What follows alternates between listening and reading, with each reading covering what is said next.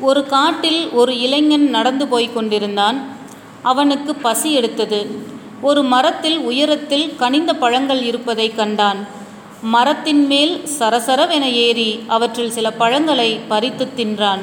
மிக கனிந்த வாசனையுடன் பழங்கள் கிளையின் நுனியில் இருந்தன. அவற்றை எட்டிப் பறிக்க கிளையின் மேல் நகர்ந்து சென்றபோது அவனை பாரம் தாங்காமல் ஒரு கிளை முறிந்துவிட்டது.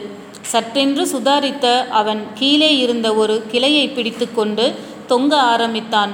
குனிந்து பார்த்தால் தரை வெகு கீழே இருந்தது. ஏற்கனவே பயந்து போயிருந்த அவன் மேலும் பயந்து கண்ணை மூடிக்கொண்டு யாராவது காப்பாற்றுங்கள் என்று திரும்ப திரும்ப அலற ஆரம்பித்தான். உள்ளங்கை உயர்த்து வழுக்க ஆரம்பிக்கும் நிலை வந்து வந்துவிட்டது. தற்செயலாக அப்போது அந்த பக்கம் ஒரு முதியவர் வந்தார். மரத்தில் தொங்கிக் கொண்டிருப்பவனை பார்த்தார். அவன் மேல் ஒரு சிறிய கல்லை விட்டு எறிந்தார். கல் பட்டவுடன் வழியில் கீழே பார்த்தவனுக்கு ஆத் ஆத்திரம் வந்தது. பெரியவரே உதவச் சொன்னால் கல்லால் அடிக்கிறீரே அறிவில்லையா உமக்கு? என்று கோபத்துடன் கேட்டார்.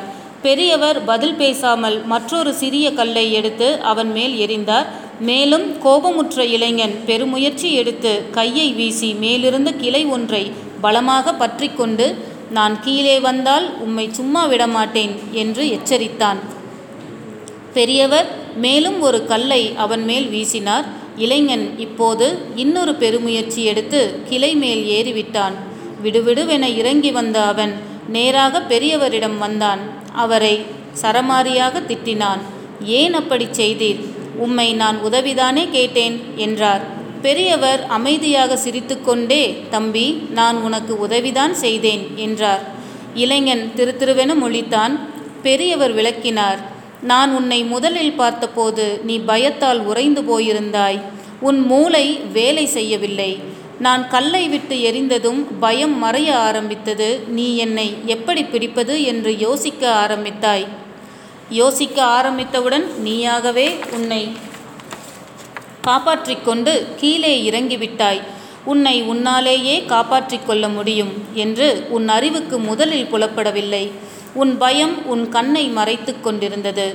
அதிலிருந்து உன்னை நான் திசை திருப்பினேன் என்று சொல்லிவிட்டு தன் வழியே அவர் போய்விட்டார்.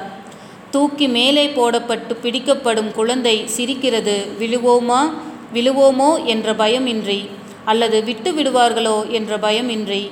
நினைக்கப்படாதவைகளை பயத்தை கொண்டு நினைக்கப்படாதவைகள் பயத்தை கொண்டு வருவதில்லை. பயம்தான் முதலில் வந்து எதையெதையோ நினைக்க வைத்து பயப்படவும் வைக்கிறது.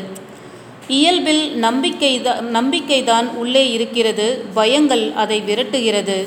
பின் உள்ளே வந்து அமர்ந்து கொள்கிறது. பயம் வேண்டாம்.